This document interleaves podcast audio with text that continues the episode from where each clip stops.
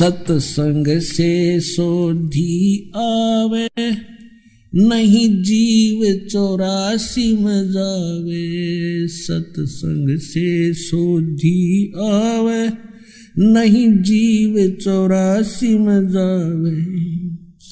अब मेटो द्वेष और राग, हो राग। या उम्र बतेरी जाली, अब मेटो द्वेष और राग, हो राग। या उम्र बतेरी जाली। कारण क्या था कि ये सभी ब्राह्मण लोग थे। जैसे आदि शंकराचार्य ये उस समय जन्मे थे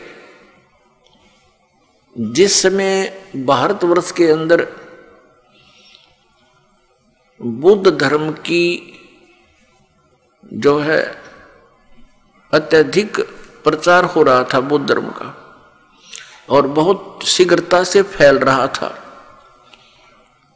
उस समय आदि शंकराचार्य जी का जन्म हुआ।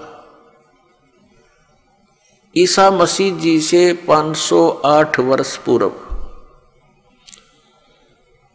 तो उस आदि शंकराचार्य का उस में जन्म होना हमारे लिए वरदान सिद्ध हुआ।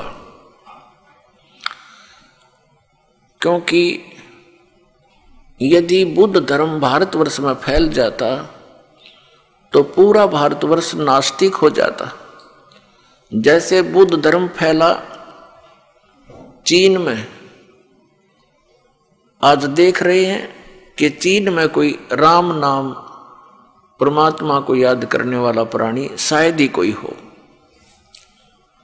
इसका कारण क्या रहा कि ये महापुरुष जैसे महात्मा बुद्ध थे ये पुण्यकर्मी प्राणी थे पूर्व जन्म के, और इनके कुछ संस्कार शेष रह जाते हैं, उनको फिर मानव शरीर में ये यहाँ का भगवान ब्रह्म देता है। और वो सीधे स्वर्ग से आए हुए थे। जिस स्थान से आत्मा आता है, भले ही उसके ऊपर यहाँ आकर के तीन गुणों का प्रभाव तुरंत हो जाता है, फिर भी उसके अंदर एक विशेष कसक परमात्मा की और उस सुख के प्राप्ति की बनी ही रहती है। इस आधार से उसने घर त्याग दिया महात्मा बुद्ध ने। और बिहार के अंदर गया शहर के पास एक वट वृक्ष के नीचे उसने बैठकर परमात्मा पाने की मनमुखी साधनाएँ शुरू कर दी। हठ योग, निराहार रहकर बैठ गया। अब उसको प्राप्त कुछ हुआ नहीं, मरने को हो गया। हिला टहला जा नहीं, बोलना जा नहीं, बोला भी नहीं जा रहा था। तो किसी माई को प्रेरणा हुई, किसी बहन ने उसके मुख पर थोड़ी सी खीर लगाई धीरे धीरे वो चाटने लगा। तीसरे, चौथे दिन उसने आँखें खोल ली और उठ के फिर प्रचारक बन गया और विधान बना दिया कि starvation, could not, lead to salvation. व्रत रखने से, भूखा मरने से भगवान प्राप्ति नहीं हो सकती आत्म कल्याण नहीं।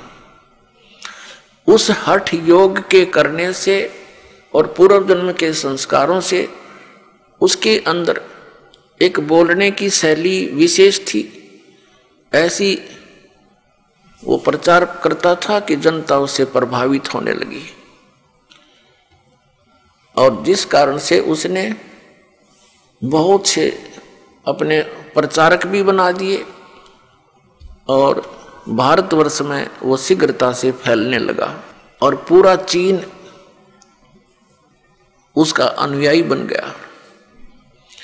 अब वो नास्तिक क्यों हो गए? उसका कारण ये था कि जो वे ऑफ़ वर्शिप यानी पूजा का मार्ग, भक्ति की विधि उस महात्मा बुद्ध ने बताई, वो शास्त्रों अनुकूल नहीं थी। श्रीमद् भगवत गीता अध्याय नंबर 16 के श्लोक 23 और 24 में कहा है कि शास्त्र विधि को त्याग कर जो मनमाना आचरण करता है,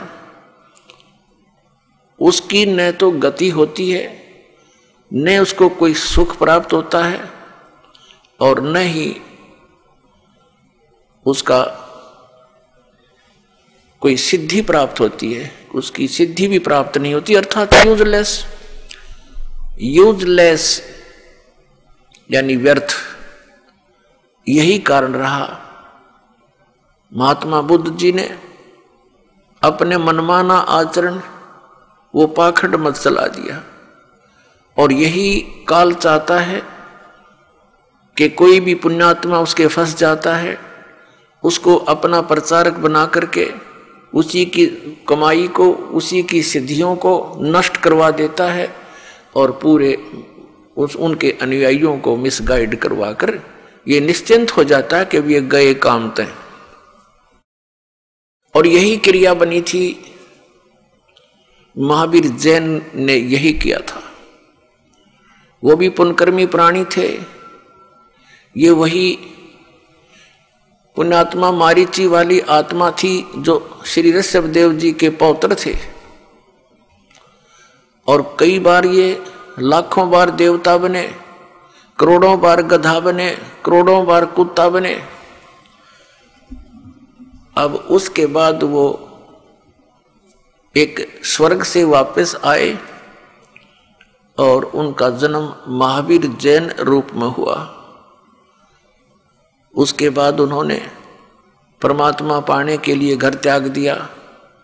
ये मुनिवर्ती बोलते हैं, घर त्याग दे नी वस्त्र हो जा। वो निकला था वैराग कसक में। कोई गुरु उनको मिला नहीं, उन्होंने गुरु धारण नहीं किया। मनमुखी हठ योग किए। उसके बाद स्वयं ही प्रचारक बन गया। तीन सौ तिरसठ पाखंड मत चला दिए। और जिस कारण से आज पूरा जैन धर्म उसी महावीर जैन द्वारा चलाए गए उन पाखंड मतों के आधार से पूजाएँ कर रहा और कुछ दिनों में ये सब नास्तिक हो जाएँगे क्योंकि भगवान से मिलने वाली राहत इनको प्राप्त नहीं होती। यही कारण रहा कि पूरा चीन नास्तिक हो गया क्योंकि उनको भगवान से मिलने वाली वो साधना नहीं प्राप्त हुई, जो भगवान से राहत मिले। तो उन्होंने सोच लिया कि भगवान कोई है नहीं अपनी मेहनत परिश्रम से करो और खाओ। ये तो पशु पक्षी भी कर रहे हैं, अगर इतना ही मनुष्य जीवन इसीलिए सीमित था, अगर यहीं तक परमात्मा ने सीमित करके भेजा होता तो पशु पक्षी भी यही कार्य करते थे। अलग से ये एक सुंदर शरीर देने की क्या आवश्यकता थी? परमात्मा ने अपने जैसा ही रूप आपको प्रदान किया है, मनुष्य को। परमात्मा भी मनुष्य जैसा ही है। लेकिन उनका सामर्थ्य, उनके शरीर का तेज, उनकी खूबसूरती हमसे असंख्यों गुना अधिक है। इसलिए वो परमात्मा है, हम आत्मा है। हम जीव हैं, वो परमेश्वर है।